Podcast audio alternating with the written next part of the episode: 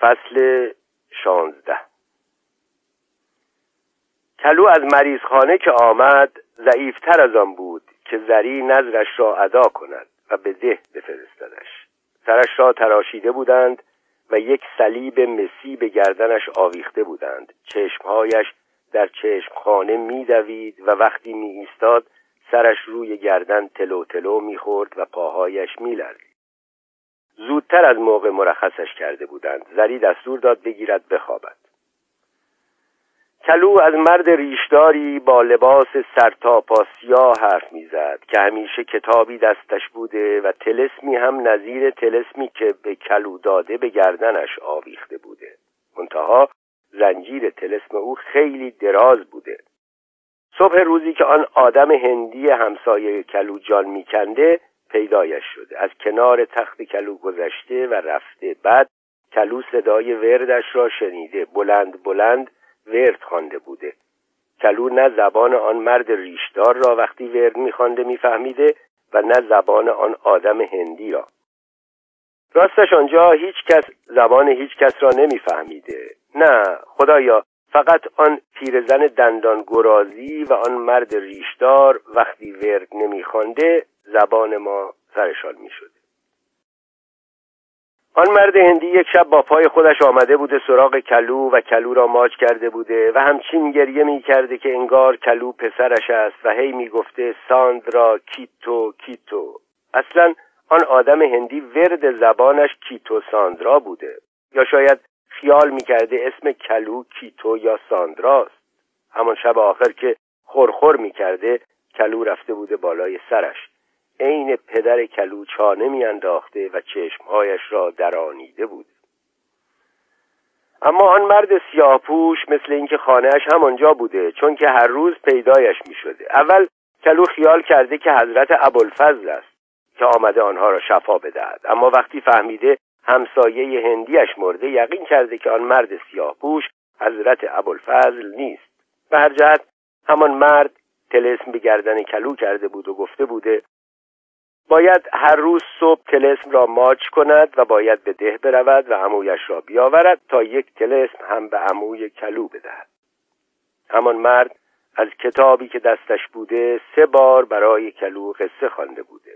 کلو فقط از یک قصه خوشش آمده بوده. قصه آن پسری که چوپان بوده. آن پسر نی هم می‌زده. آن پسر دوست پسر پادشاه بوده و یک قول را با تیر و کمان و قلب سنگ کشته. مرد سیاپوش هی می‌گفته عیسی همه جا هست و با خون خودش گناه همه را خریده. بعد دست کلو را گرفته بوده و برده بوده به خانه عیسی.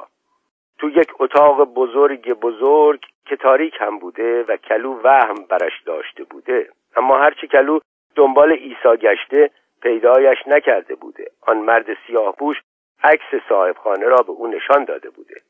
عکس ننه صاحبخانه را هم نشان داده بوده. یک زنی که بچه بغلش بوده و آن زن شبیه گلدوستی زن عموی کلو بوده. کلو خیلی دلش می‌خواست عیسی را پیدا کند اما وقتی از حرفهای آن مرد سیاه پوش فهمیده بوده که عیسی چوپان است و دنبال بره های گم شده میگردد یقین کرده بوده که عیسی رفته صحرا و حالا کو تا آن زبان بسته ها را پیدا کند. صبح زود روز چهارشنبه یوسف از ده برگشت. کی راه افتاده بود که صبح به آن زودی رسیده بود؟ وقتی در می‌زد حتی به خیال زری نمی رسید که شوهرش باشد. کارت عبور شب را همین آخری ها پس از دوندگی زیاد گرفته بود و چه زود از آن استفاده کرده بود. زری تازه پشبند را بالا زده بود که بیرون بیاید. به پیشواز شوهرش رفت که یک تا پیراهن از مادیان پیاده شد. اما تنها نبود. مرد دیگری با چشمهای بسته روی اسب غزل نشسته بود. چشمهایش را مالید و به مرد نگاه کرد. مرد کت یوسف را روی بدن لختش پوشیده بود. انگار مرد مرده بود چرا که روی اسب با تناب بسته بودندش. غلام و یوسف کمک کردند و تناب را باز کردند و مرد را آهسته زمین گذاشتند. مرد نمرده بود چرا که چشمایش را باز کرد که نگاه کند اما معلوم بود که نمی بیند خون روی شقیقه راستش دلمه بسته بود و ریشهای نتراشیدهش خاکالود بود و زیر شلواریش جا به جا لکه های کدر قرمز داشت. مرد دست گذاشت روی شکم لختش. یوسف پرسید حمام گرم است؟ زری جواب داد نه ولی گرمش می‌کنیم. تا غلام مرد را به حمام ببرد یوسف زخمهایش را سر مینه حمام وارسی کرد و با آب گرم و صابون شست و روی زخمها تنتوریوت زد. زخمها سطحی بود اما تمام این مدت چشمهای مرد بسته بود.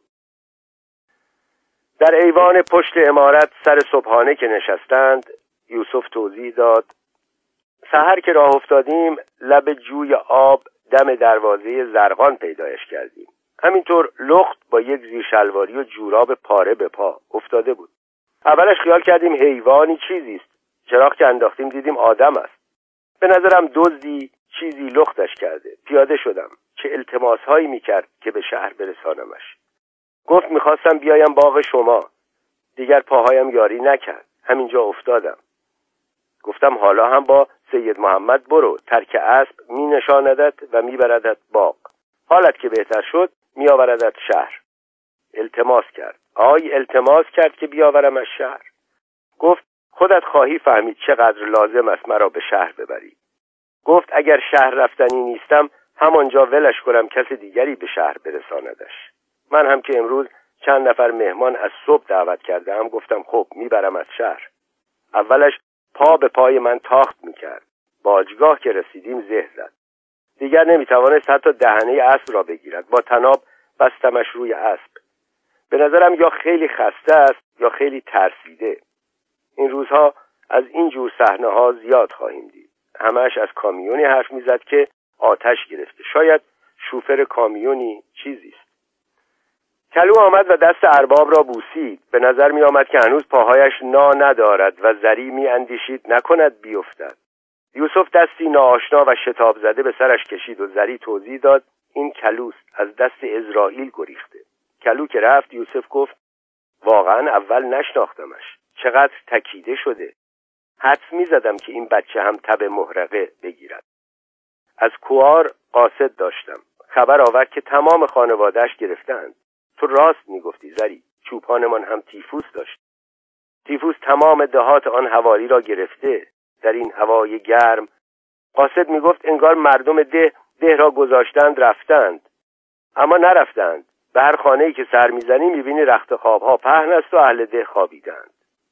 با همه کاری که دارم باید دوا و دکتر برایشان تهیه کنم. همه خانم گفت مشکل می‌بینم دکتر پیدا کنی. یوسف گفت یکی از شاگردهای دکتر عبدالله خان را میفرستم. و رو به زری گفت پاشو جانم بچه ها را بیدار کن می‌خواهم ببینمشان. روزنامه های این دو هفته را هم بیاور بخوانم. زری بلند شد برود. و یوسف افزود زری امروز چند تا مهمان داریم. وقتی آمدند نگذار هیچ کس مزاحممان بشود. بگو در باغ را هم باز بگذارند. با ماشین میآیند. از آبدارخانه که میگذشت به غلام برخورد که یک بشقاب پسته و فندق تازه دستش بود. انگار به پوسته سبز پسته ها سرخاب مالیده بودند و فندقهای تازه شبیه گلهای مصنوعی بودند که از برگهای ریزه بریده شده باشند. غلام گفت تو خرجین مادیان بود. زری از همان نظر اول دانسته که یوسف دل مشغول است. وگرنه محال بود از ده بیاید و نوبری برای زنش نیاورد. نوبری که فقط با دست خودش به او می‌داد. انگار همه ده را با عطرها و خرمنها و چشمه های عاشقان و باغستانهایش به او بخشیده. دلش پر می‌زد که شوهرش از او بخواهد چیزی بگوید تا او آن همه حرف را که ذخیره کرده بود بزند. متوجه شد که یوسف قسمتهایی از روزنامه را میچیند و کنار می‌گذارد. می‌دانست به هر جهت چشمش به خبر تقویت پادگان آباده و سمیرم خواهد افتاد و خدا کند آن وقت توضیحی بخواهد. یوسف آن خبر را دید و برید و کنار گذاشت و توضیحی هم نخواست. به دستور یوسف غلام مینا و مرجان را بر ترک مادیان نشاند و خودش هم پشتشان سوار شد و با خسرو سوار بر سحر رو به باغهای مسجد وردی به گردش رفتند. یوسف اصرار داشت کلو را هم ببرند اما خسرو نمی‌خواست دو ترکه سوار سحر بشوند و کلو هم نا نداشت پیاده برود. بنا شد برود در طویله جای غلام بخوابد و تا صدایش نزنند از طویله در نیاید. خدیجه آنقدر کار داشت که از خدا می‌خواست پایش را از آشپزخانه بیرون نگذارد و جور خدمت مهمانها را خود خانم بکشد. امه به حوزخانه رفت تا بقیه دینارهای طلا را در کت آخر جا بدهد و دور آنها را شلال بکند و مرد غریب در آبدارخانه مثل سنگ خوابیده بود. یوسف گاه خودش می‌رفت و به صدای تنفس او گوش می‌داد و گاه زنش را میفرستاد. به زری سپرده بود اگر بیدار شد و غذایی چیزی خواست به او بدهد و بپوشاندش و روانش کند. نفس کشیدن مرد عین یک آدم سالم مرتب بود. فقط در خواب اخم کرده بود و دستش را روی لبش گذاشته بود. یوسف نگران در باغ قدم می‌زد و به هر صدایی چشم به در باغ میدوخت. عاقبت ماشین سبزی با چراغهای روشن تو آمد. معلوم بود راننده یادش رفته چراغها را خاموش کند وگرنه آفتاب زودتر از مهمانها رسیده بود و شانه درختها را بوسیدن گرفته بود. ماشین به خرند جلوی امارت که رسید کنار حوز ایستاد. راننده پیاده شد و چشمش که به چراغهای روشن ماشین افتاد برگشت خاموششان کرد. راننده را شناخت. مجید خان یکی از هم قسمهای شوهرش بود که تصمیم داشتند نان شهر را در اختیار بگیرند. سرنشین های دیگر یک مرد و دو زن با چادرهای سیاه بودند. مرد را از شباهتی که با خواهرش داشت شناخت. فتوهی بود و زنها را وقتی پیاده شدند و سلام کردند شناخت. ملک رستم و ملک سهراب که روز به روز هجاب را تیره تر می کردند. قرائن نشان می‌داد که کار مهمی در پیش دارند اما چای که می برد صدای داد و فریادشان را شنید و وارد تالار که شد دریافت به این زودی ها به موافقت نخواهند رسید. ابتدا هر پنج نفرشان یک لحظه سکوت کردند و متفکر چای برداشتند. و تشکر هم نکردند سهراب و رستم چادرهای سیاهشان را گلوله کرده بودند و جلوی پاهایشان انداخته بودند. چادرها را برداشت و با تعنی تا کرد و همه این مدت گوش به حرفهای آنها داشت. چادرها را روی یک نیمکت خالی گذاشت. سهراب می گفت خانم زهرا شاهدند. می‌دانند آن شب چه حالی داشتم. آن قصابی برایم کابوسی شده. حالا حاضر به هر کاری هستم. با خون خودم خونبها میدم کافی نیست؟ حاضرم باروت فرو بدهم و خودم را با بنزین پای یکی از دکلهای نفتشان آتش بزنم. از مرگ خودم نمیترسم. از اینکه نقشهمان عملی نشود میترسم. یوسف خان تو نقشه درستی طرح کن که لاقل صدیسی احتمال موفقیت داشته باشد. یوسف رو به زری گفت زری سری به مهمان غریب ما بزن. می‌زنی؟ می‌دانست که محترمانه عذرش را خواستند. هرچند خیلی دلش می‌خواست بماند. پشت در گوش ایستاد. صدای سهراب التماس آمیز شده بود. عمویم هنوز امیدوار است. حتی حاضرم عمویم را گول بزنم و از او لاقل دویست تفنگ بگیرم. اما فتویی تو به من توهین کردی. در حالی که سر خودت به آخر دیگران بنده است. وگرنه به تو چه که فکر فتح استالینگراد باشی و دلت شور رسیدن یا نرسیدن اسلحه به آنها را بزند. واقعا با شکم پر و سه تا بچه چشم انتظار چه کاری از او برمی آمد که به گوش بایستد یا نیستد. هنوز یک ساعت نگذشته دلش شور بچه ها را می‌زد که نکند از مادیان پرت شده باشند. نکند در این روز پر آفتاب گرمازده شوند. هرچند می‌دانست کوچه های مسجد وردی پر از سایه است.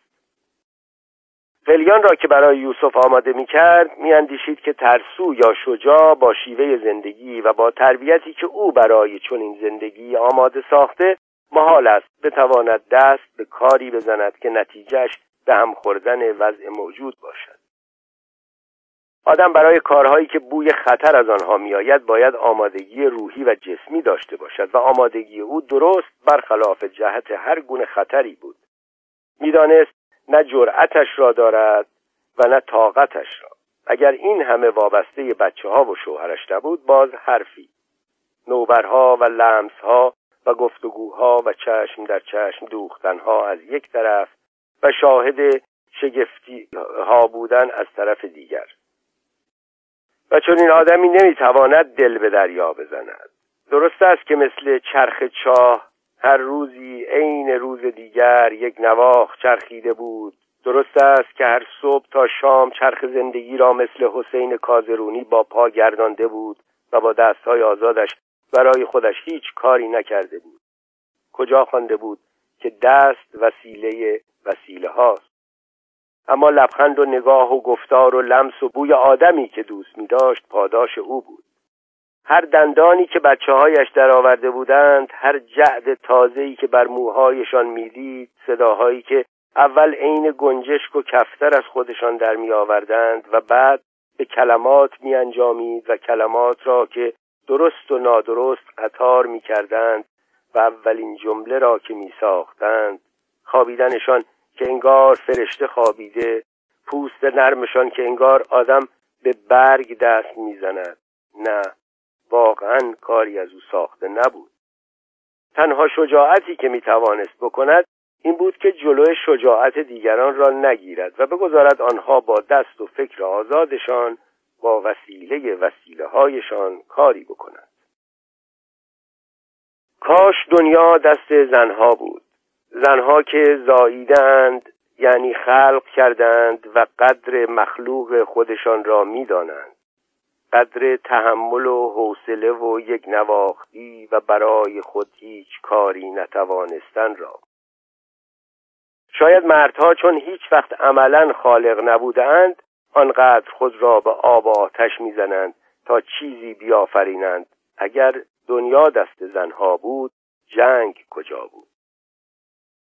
و حالا اگر نعمتهایی را که تو داری از تو گرفتند آن وقت چه؟ یادش افتاد به روزی که خانکاکا تازه ماشین خریده بود. هنوز جنگی در کار نبود و میان برادرها هم نزاعی نیفتاده بود و اگر خانکاکا گاه گداری نقی می‌زد به شیوه ملکداری یوسف و اینکه به دهاتی ها رو می‌دهد بود. با ماشین خانکاکا رفتند شکار. خسرو هم بود.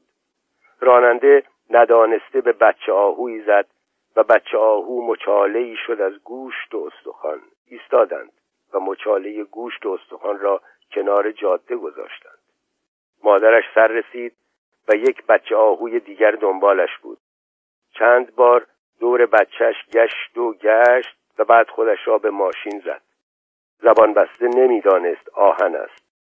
خودش را به خانکاکا و یوسف و زری می‌زد و گیج شده بود و پاهای بلندتر از دستهایش میلغزید و چشمهای درشت سرم کشیدهش را که همش مردمک بود میدوخت به یک یک آنها.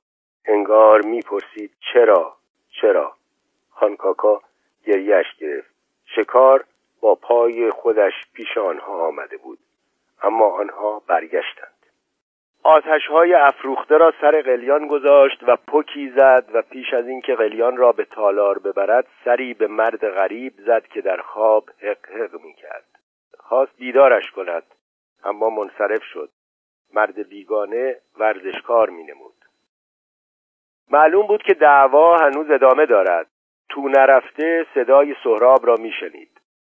حالا که سر نخ دستم آمده و می‌دانم که انگشت را کجا باید بگذارم چرا تو جلوی کمک دیگران را می‌گیری؟ تو می‌گویی من جاه طلبم و آدم خطرناکی هستم و وای به روزی که به جایی برسم.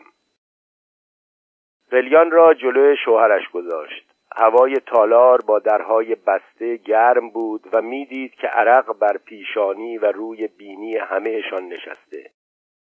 و دید که مجید کتش را درآورده و دکمه یقه پیراهنش را باز کرده. سر گنجه رفت و باد بزن درآورد و آنها را روی میز وسط تالار گذاشت. بعد بشقابهای بردستی و کارد و چنگال را از گنجه درآورد و روی میز چید. آنقدر آهسته که کوچکترین صدایی بر نیامد.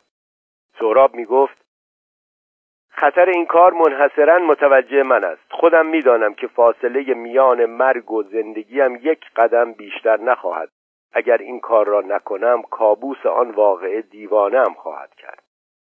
می‌گویی نفس این کار خودش یک نوع نمایش است. مرد من خودم با پای خودم به پیشواز مرگ می‌روم. دست به چشمهایش برد و ناگهان گریست. زری حیرت زده به او نگاه کرد و یک باد بزن برداشت و گذاشت روی دامنش. سهراب فورا بر خود مسلط شد و به زری خندید و گفت آن وقت هر پنج شنبه باید منتظر شما باشم تا برایم نان و خرما و سیگار بیاورید. و رو به همه ادامه داد خانم زهرا مثل خواهر خودم است. نقشه هایم را پیش از اینکه به شما بگویم پیش او فاش کردم. افسوس که غیر از او و خواهر شوهرش های ناباب هم شنیدند. اما دیگر آب از سر من گذشته. اگر شما هم کمک نکنید این کار را خواهم کرد. فقط برادرم باید تفنگچی به من بدهد و یوسف خان هم آزوقه به ما برساند. خودم سی نفر آدم مطمئن و از جان گذشته دارم. عجیب بود. زری دو تا هندوانه پاره کرد و هر دو زرد رنگ و کال از آب درآمد. نارسی هندوانه را به فال بد گرفت. هندوانه سوم بد نبود. خواست دور کپه ها را کنگره ببرد. اندیشید که کی حالا کنگره های هندوانه را خواهد تو رفت و قاب محتوی هندوانه را روی میز کنار نقشه ایران گذاشت که آنها روی میز پهن کرده بودند. همهشان خم شده بودند و به نقشه نگاه می کردند و ملک سهراب انگشت بر نقطه ای روی نقشه گذاشته بود و توضیح می‌داد که اگر به یاسوج برسیم تا باشت راهی نیست. آن وقت می رویم به گچساران یوسف گفت تا آدمهای آنجا را با خود یار کنیم خیلی طول می کشد اما چاره نیست و تازه این قدم اول است. آقای فتوهی باید خرابکارهای داخلی و رو به زری گفت خانم اینقدر سر صدا نکن. و زری گفت چشم. و فهمید که باید برود. وقتی می‌رفت صدای مجید را شنید. گمان نمی کنم ستاد زحمتکشان پای چنین کاری را صحه بگذارد. اگر خودت موافقی حرفی. به دستور یوسف سفره نهار را روی میز تالار چید. دیگر همهشان کتها و کرواتهایشان را درآورده بودند و باد بزن دستشان بود. سر نهار یوسف شراب خواست و زری دو بطر شراب قرمز از توی گنجه درآورد. میاندیشید لابد به توافقی چیزی رسیدند که در آن ظهر داغ شراب خواسته. چوب پنبه سر بطری را که بیرون می‌کشید نصف بوج کنده شد و نصف دیگرش با فشار بوجکش در بطری افتاد. معلوم بود که یوسف چشم به دست او داشته چرا که گفت ناراحت نشو جانم چوب پنبه پوسیده بوده. برای همه شراب ریخت و مهمانها همه جامها را به لب بردند و گفتند به سلامتی خانم زهرا. و او سرش را زیر انداخت و فکر کرد که سلامتی تنها چه فایده دارد. آنها با هم حرف می زدند با هم شوخی می کردند انگار نه انگار که زری هم کنارشان نشسته. کار او این بود که نمکدان جلوشان بگذارد یا جامشان را پر کند و یا سنگدان مرغ را در بشقاب مجید بگذارد که می‌دانست دوست دارد و مجید هم با دهان پر جواب یوسف را بدهد که حق با توست. یوسف می گفت برای پدران ما آسانتر بود و اگر ما نجنبیم برای پسران ما سختتر می شود پدران ما با یک مدعی طرف بودند و متاسفانه در برابرش تسلیم شدند و حالا ما با دو مدعی طرفیم. فردا مدعی تازه نفس سوم هم از راه می‌رسد و پس فردا مدعیان دیگر. همهشان به مهمانی بر سر این سفره. ملک رستم گفت هیچ کاری هم که نتوانیم بکنیم به بچه هایمان راه را نشان داده ایم ملک سهراب گفت اگر من یک تن باشم و تنها و دشمن با هم باشد و هزار تا به میدان پشت نمی کنم. ملک رستم گفت و تا هزاران سال خون همه به کین ما خواهد جوشید کاکا. جامش را سر کشید و ادامه داد خون سیاووشان. یوسف لیوانش را رو به زری دراز کرد اما چنان ترسی از حرفهای آنها زری را در بر گرفته بود که تنگ بلور آب از دستش افتاد و شکست. میاندیشید؟ خدایا این مردها چه جور آدمهایی هستند؟